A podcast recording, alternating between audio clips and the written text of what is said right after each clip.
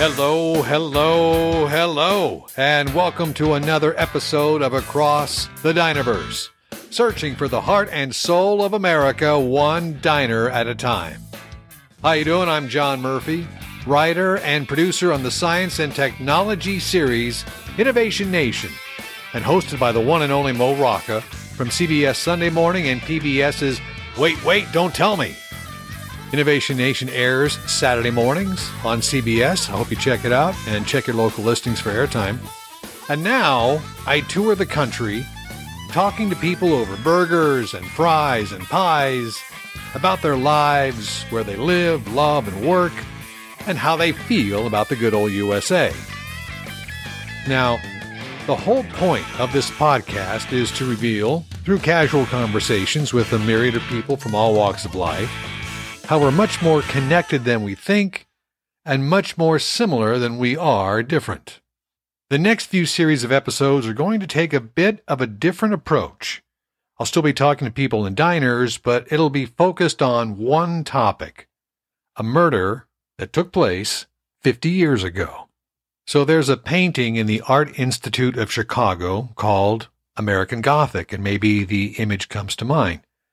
It was painted by the artist Grant Wood in 1930 and shows a dour looking man and woman standing in front of what's called a Carpenter Gothic farmhouse with a distinct upper window.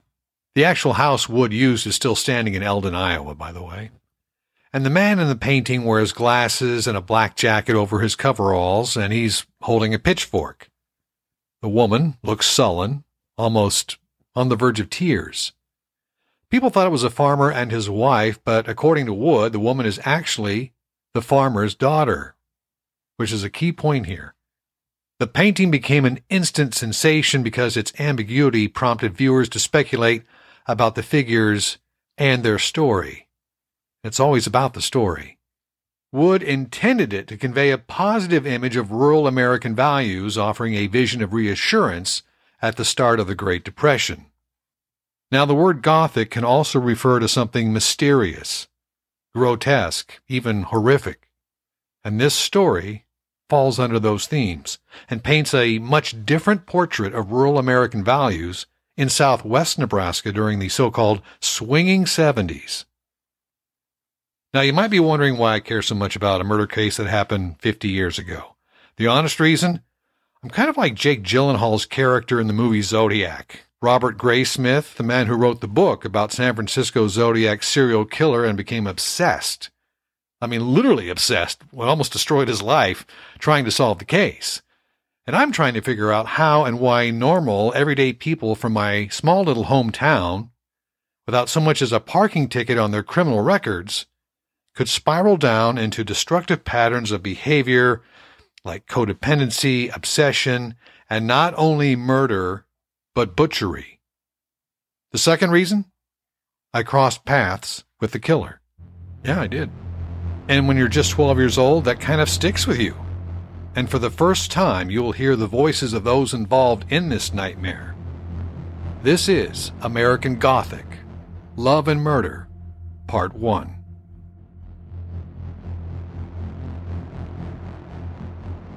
I moved to McCook, Nebraska from El Paso, Texas, with my mom, dad, and baby sister Pam in June of 1970. I was nine, born in California, but my father worked as a manager for a major retailer, the J.C. Penney Company, and he would get transferred to run different stores across the country. McCook was the biggest town for about 70 miles in any direction, and the J.C. Penney's there was one of the big anchor stores in town. McCook is the seat of Red Willow County, Nebraska, and is both a farming and ranching community. It's also a stop on the Burlington Northern train line between Chicago and Denver. There's even manufacturing with a rubber hose plant that's been in operation there since 1971. In 1973, about 8,300 people lived in McCook. Today it's less than 7,500. To the west is Hitchcock County, and that includes the villages of Culbertson and Trenton. To the north is Frontier County, with the towns of Stockville and Curtis. Major portions of this story take place in all three locations. Now, 1973 was not a good year for McCook when it came to mysterious deaths.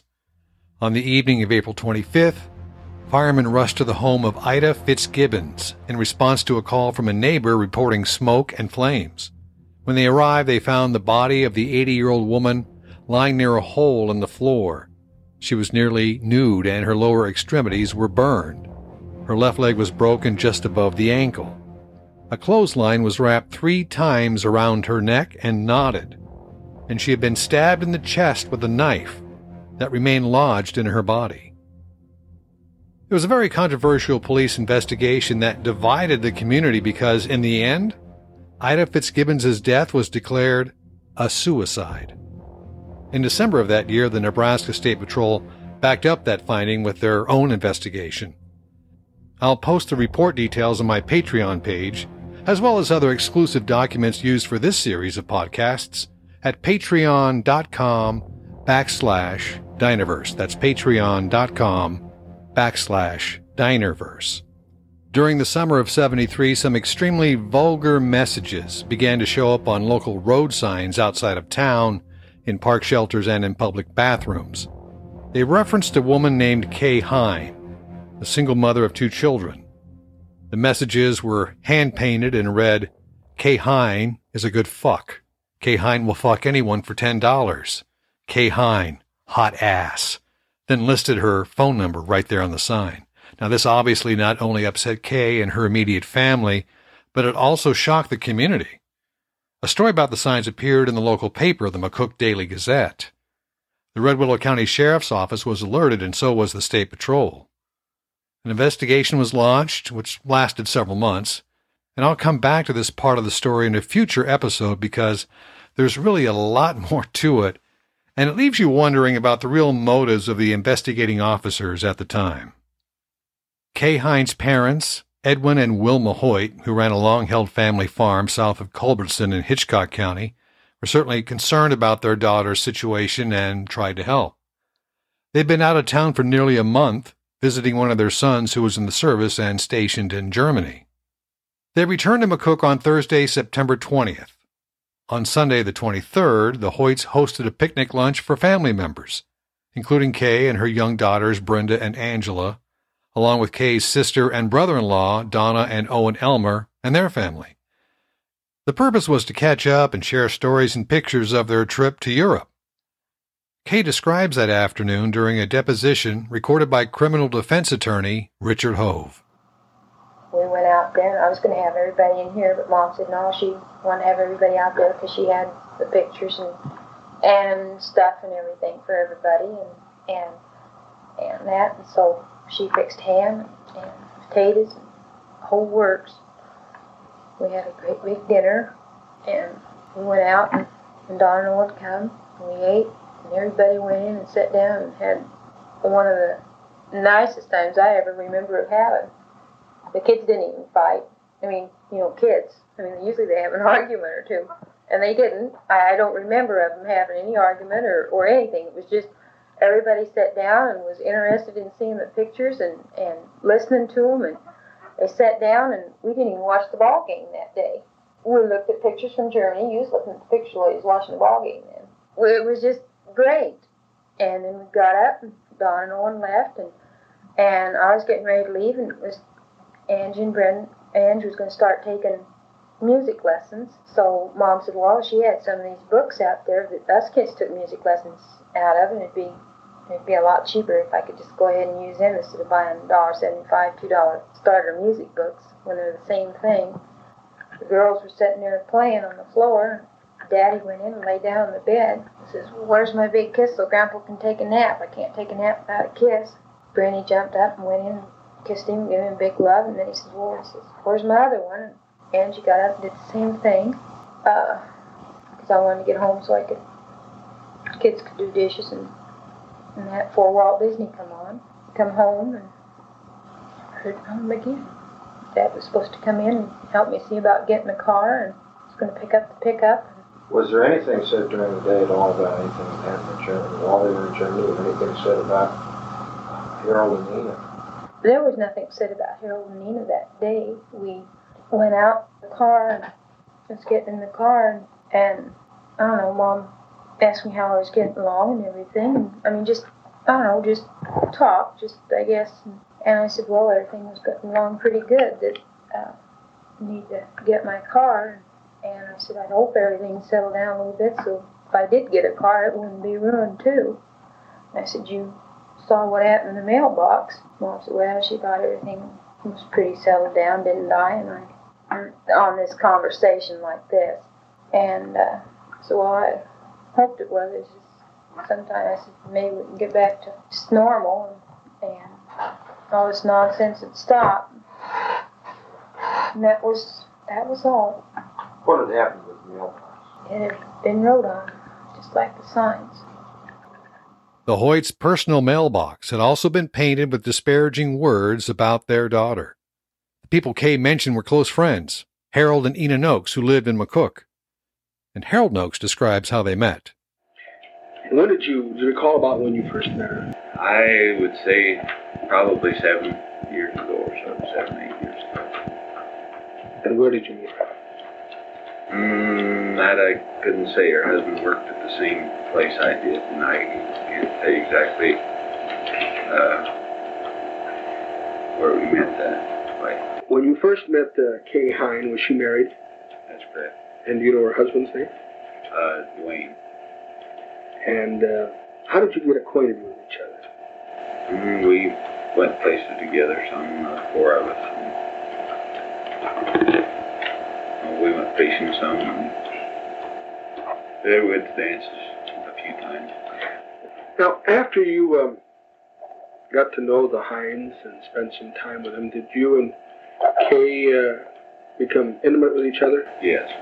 Kay Hine had been having a long term affair with the married Noakes, and Kay Hine's parents knew all about it.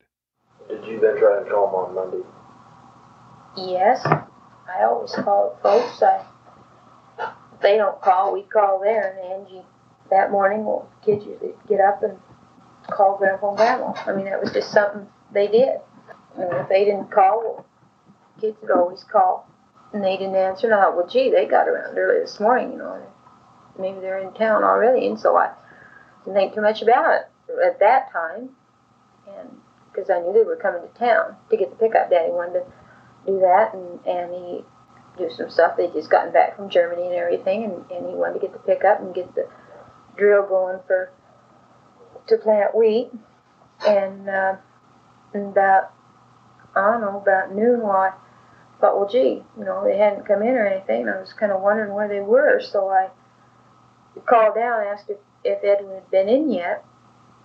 And he said, well, no, they were expecting him. I said, well, as soon as he comes in, uh, why don't you have him give me a call? He said, I was going home. And so I just come on home because I figured, well, if they didn't find me there, they'd find me here at the house. Went back to work. Never called, never called. Uh, gee, know, well, it rained. Well, maybe Dad, you know, maybe maybe they just decided to do something else. And, and he just hadn't gotten to town yet or hadn't done this. So then, hadn't heard anything, hadn't heard anything, and I thought it was getting kind of funny because I mean, when Dad said he's going to do something, he does this. Then Tuesday morning, I was real upset. I called I, real early that morning. It was about 6:30. I tried to call, no answer. Or it was early that morning. I tried to call. I think I called Owen down. I couldn't get Donna at home, and I called Owen down the station. It must have been between nine and ten somewhere. It was early that morning because I couldn't get a hold of anybody, and I knew something was wrong then because the folks hadn't called they weren't home or anything.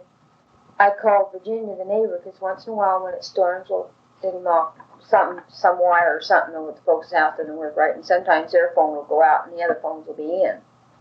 So I called Virginia, and I said, Virginia, I can't get a hold of the folks, and I said, I was kind of wondering when they was coming in.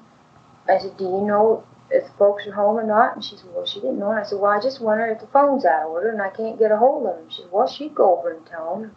And I said, well, if you do, I said, would you have her call me? She says, okay, yeah, she, she'd do that. So she went over and looked around.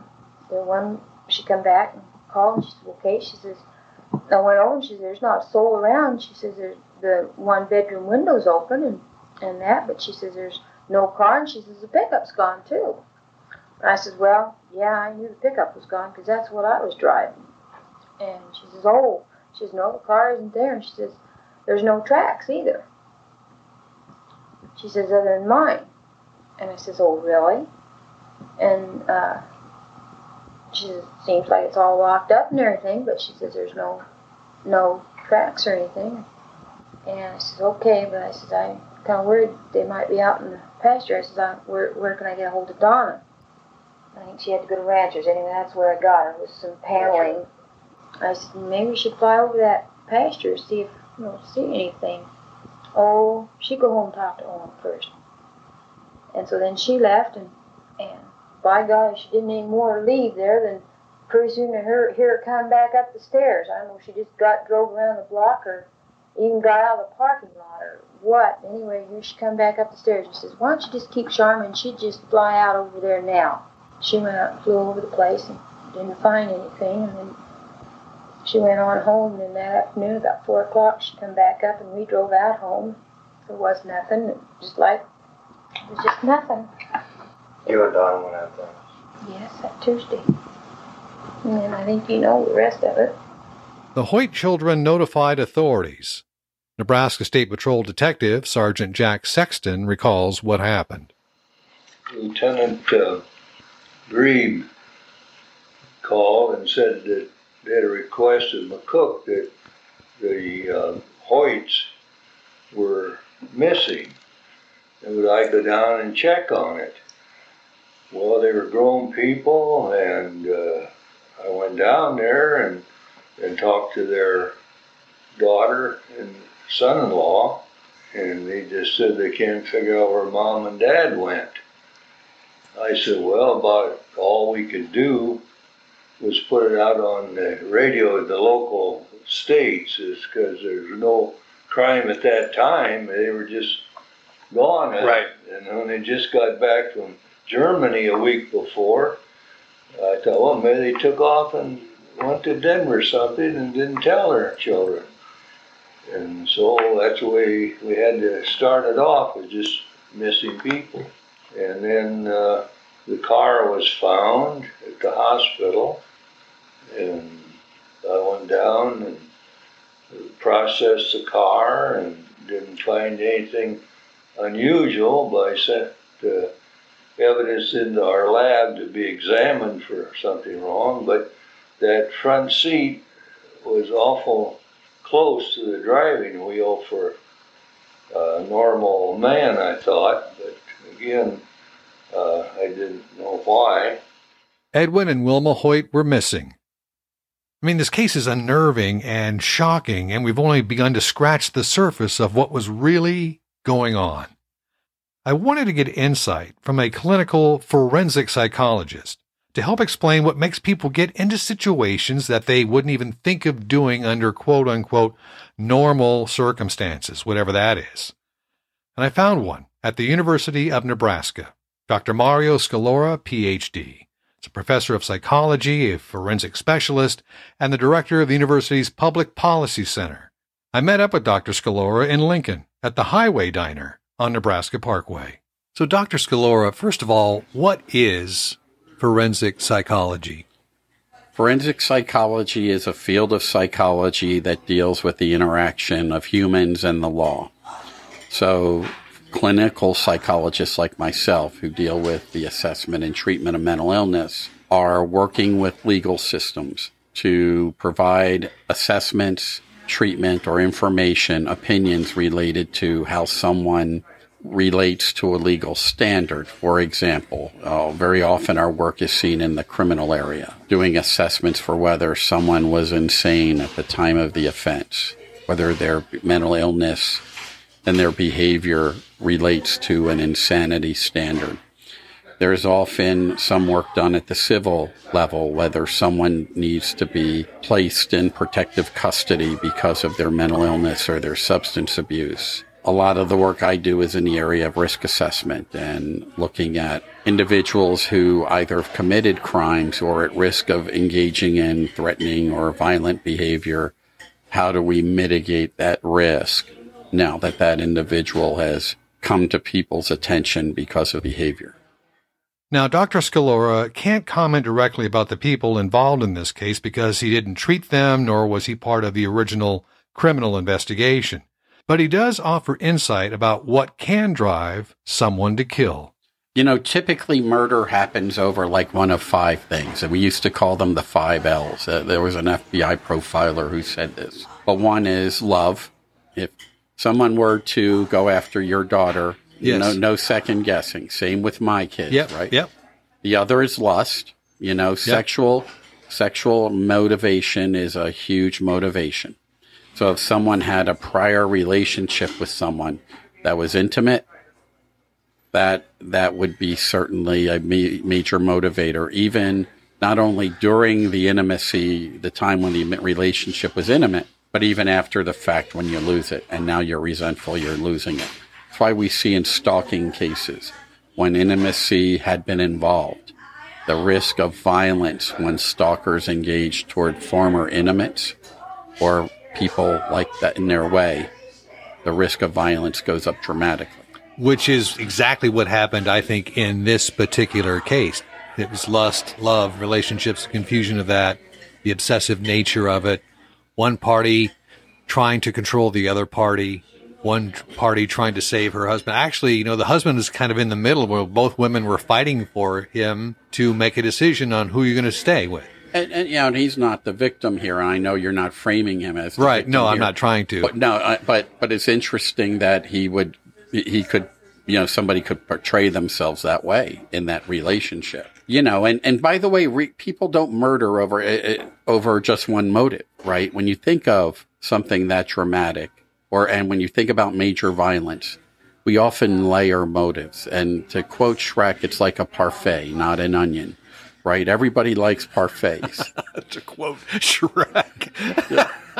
Is that part of the UNL psychology department Well, you know, curriculum? I, have used that, and, Quote and Shrek. people pay tra- attention. Most people have seen Shrek, and if they haven't, they can Google the scene okay. when Eddie Murphy talks about parfaits, right?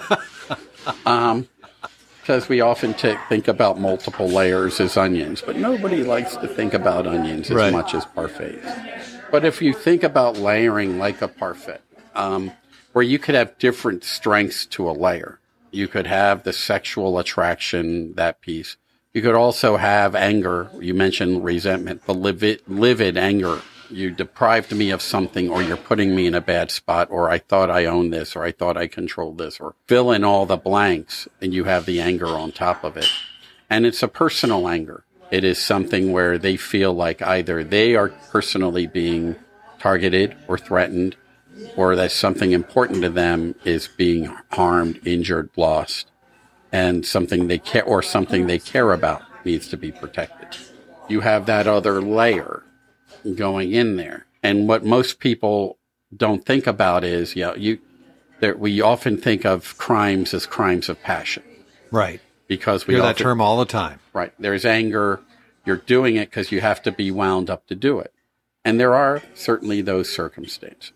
A lot of crimes are also done with matter of fact affect, matter of fact emotion, because I am committed to taking care of this. You've harm, hurt me. I feel justified in my grievance towards you. And I'm resigned to any outcome because you crossed the line with me and I need to take care of business. Right. So you To have- feel justified within myself. within yourself. And so as I'm so to do that, you have to be sort of matter of fact. Right? If you're going to That's called rationalization, though, isn't it? you could rationalize that to some degree, right? You're justifying it.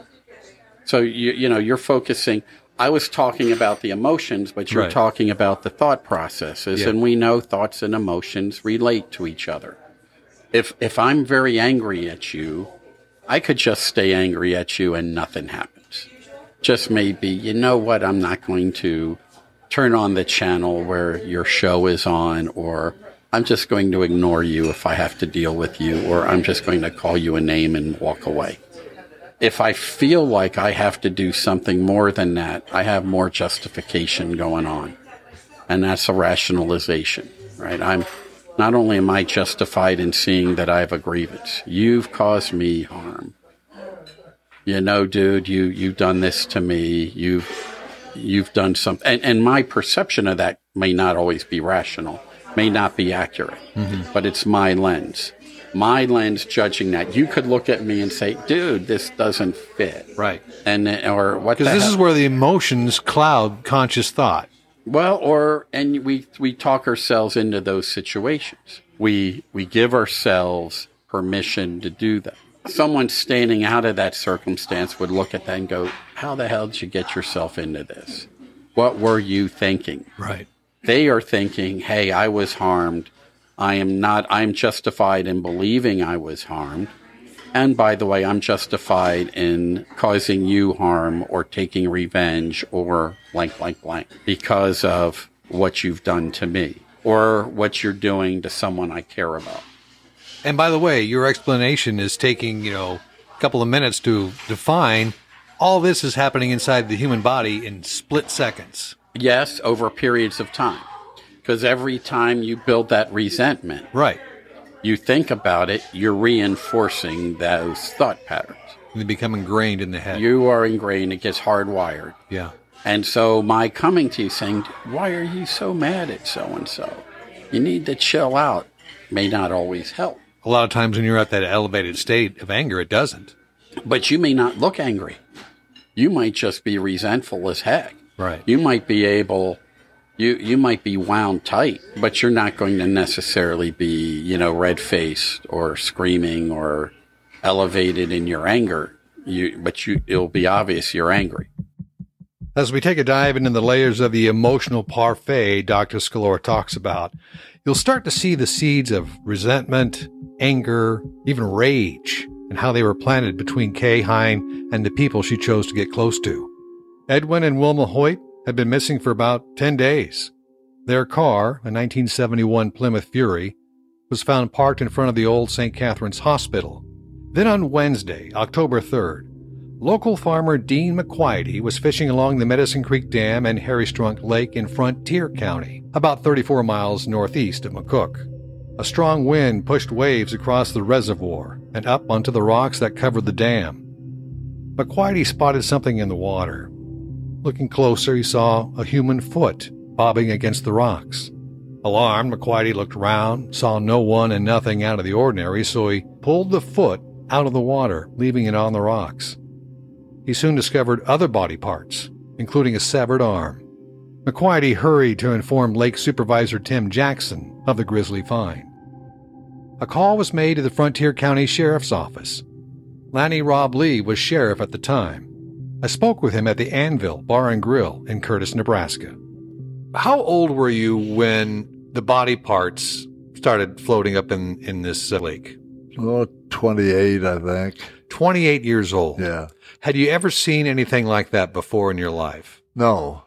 You never. What's it like? And I, I'm just curious from a human standpoint, what's it like to see a human body butchered the way it was butchered? Well, it was it, it was a pretty interesting situation to start with. I, when I got the phone call that there was a human arm at the lake, I thought probably a bone from an Indian grave that washed out. Hmm. And I drove to the lake, and when I got there, there was a fella standing there casting his pole out into the water and reeling it in. And I pulled up, and he pointed to the ground. And when I went over there, there was a human flesh on the arm laying there. And the hand was still attached. The hand was attached. And it was butchered at the elbow? Yes, it was. And was it like bloated and blue and that type of thing? Oh no, no, it was it was it looked like a, A human. regular, yeah, a regular hand, arm, Wow. and uh, so, so that was how the, the the very first piece of it was in my possession. Let's put it that way. And how did that hit you? How did that affect you? And what was what immediately went through your mind? Well, obviously, you would know that there was uh, had been a crime committed, Yeah. and I hadn't heard about anybody being murdered in the area, anything of the kind. So it was really uh, start from scratch kind of a deal. At that time, because the Hoyts were reported missing from Hitchcock County, Right. And you did not you were not aware that they were even reported missing at that time I was not aware of it. You know, I didn't have any idea that there were missing people from McCook or from that area. Edwin and Wilma Hoyt had been missing at that time for 10 days. They disappeared on Sunday evening, September 23rd, 1973. You got the call on October the 3rd, 10 days later, to go out and see what was happening at the lake. The family of the Hoyts filed a missing persons report with the Nebraska State Patrol, the McCook Police, the Red Willow County Sheriff's Office, the Hitchcock County Sheriff's Office, but nobody called you. That's correct. Well, we're, we're kind of out of the out of the way, you know, on the north part of the county, and And county sheriffs don't necessarily, you know, call other county sheriffs just to let them know what's happening in their counties. just a missing person Right. situation. You know, there that was uh, not a, a big item until now. until now. And when did you realize that it was this missing farm couple, the Hoyts? As soon as we found this, I, I go up to my vehicle and we I start picking up on everything that's going on around as far as the missing people from Culbertson goes. On, on the radio chatter. That's right, and that's when we when we knew that we were Something serious had happened. pretty yeah something serious had happened all right and we were convinced that that was probably what we were w- working with it was the the two people that were missing over i don't know probably 50 miles away from where we were at There's kind of a weird triangulation. So McCook, Nebraska is is the county seat of Red Willow County. 11 miles due west is Culbertson, Right. which is where the Hoyts lived, a little bit south of Culbertson on a farm. Right. And then the bodies were found roughly 35, 40 miles away in Medicine Creek Dam, which is called Harry Strunk Lake. that's right And that's to the east of McCook. that's correct And then also in Frontier County, which you had the jurisdiction of. right in the corner of frontier county where i had the jurisdiction That's right So you became the lead investigator immediately at that moment, not right? that's correct So what was going through your mind, if you can recall, when you like started processing this in your head? Well, it's been a long time ago, but you know, when you're in law enforcement, you realize that these things can happen. We just started working back through what did happen and why there was uh, so much play on what was going on about these particular people up and down the line over there. The word was out about Kay and some relationship with these people. The first thing that I did was I, Owen Elmer, and his wife Donna. we had Kay come to her their place, and, and I interviewed her in the basement of their house. So you're in the basement of Kay Hines' sister's home. What was your take on meeting this woman who seemed to be somewhat at the center of what was going on in this case? It didn't take long to understand what the situation was. Uh, and and she told me about her relationship with these people. Harold and Ina Noakes. That's correct. And she also told me that uh, she didn't want to continue the relationship as long as Harold's wife was involved. Had Harold ever made any statements to you about you and he uh, living together after you got divorced? No, That you had thought? if he had ever left his wife, yes. Harold's wife, Ina Noakes, had been good friends with Kay, but things took a turn for the worse, which I'll discuss in the next chapter of this true crime series. But of course, the podcast is called Across the Dinerverse, and as I mentioned, I met former Frontier County Sheriff Lannie Roblee at the Anvil Bar and Grill in Curtis, and I got the lowdown on the place from owner operator Marvin Fisher. Marvin, first of all, thank you very much for letting me come here into the Anvil Bar and Grill in beautiful Curtis, Nebraska. My question for you is how in the hell do you keep a big place like this open in a town of only 939 people? Um, well, we're supported fairly well by the community here. Uh, we fill these rooms fairly frequently. All right, what, do you, what are you known for? Uh, prime rib. We smoke prime rib uh, and uh, serve it every Saturday night. Does this prime rib come from cattle that you own? I don't own them, but uh, they're they're local cattle, Local, so this is uh, this is literally farm to table here, basically. Yes, or from the truck in the back to the table. from the from the truck to the table. How did you come to name it the Anvil? Through a little bit of research about the local history, um, we came to understand that the first business in this area was an, a blacksmith shop. Oh, that makes sense. Because a blacksmith uses an anvil to form and shape the horseshoe. Yes, and I would assume an anvil and a blacksmith shop would have been a lot like a convenience store now. That would have been a necessity at the time. When was Curtis formed? I think the town has been here about 150 years. Is it the Easter City? What is it? What's it called? Yes, the we are Nebraska's Easter City. The Sunday before Easter every year, they do an Easter pageant here. Um, it's uh, it's a passion play.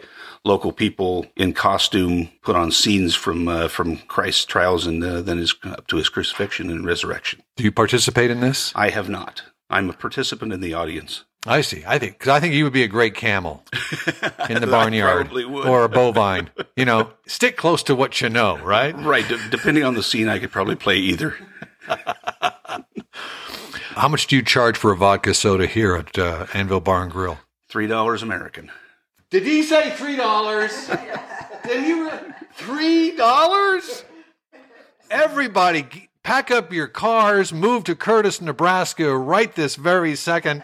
That's the cheapest vodka soda you're ever going to find in America. Three dollars. That's right. For twenty bucks, you can drink vodka soda till you float. Oh my gosh!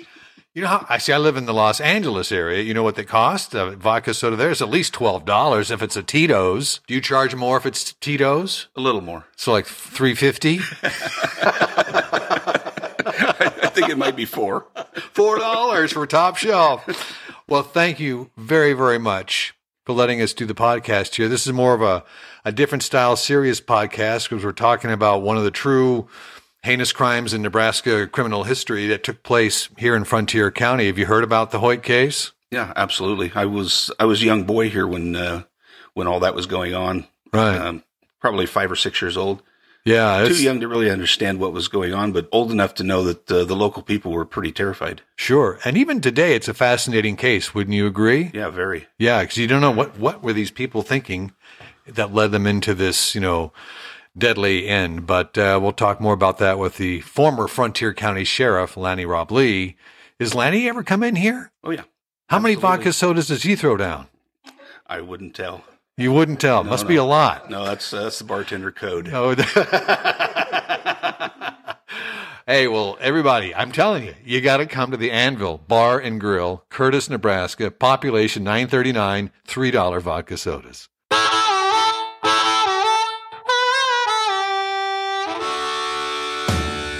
All right, that wraps up another episode of Across the Dinerverse. A huge thank you to Lannie Roblee, University of Nebraska professor Dr. Mario Scalora, and the contributions of Mr. James Hewitt, who wrote a book about the Hoyt murders called In Cold Storage. And that is a clue on what else I'll be revealing on a future episode. In Cold Storage is available from the University of Nebraska Press on Amazon. Mr. Hewitt also provided official case files and taped interviews for this true crime presentation. I'll be posting crime photos and transcripts of this Hoyt case on my Patreon page at patreon.com backslash Dinerverse. Theme music provided by Keith Brock and the Kings Who Rock. Across the Dinerverse, always searching for the heart and soul of America, one diner at a time. What's your story?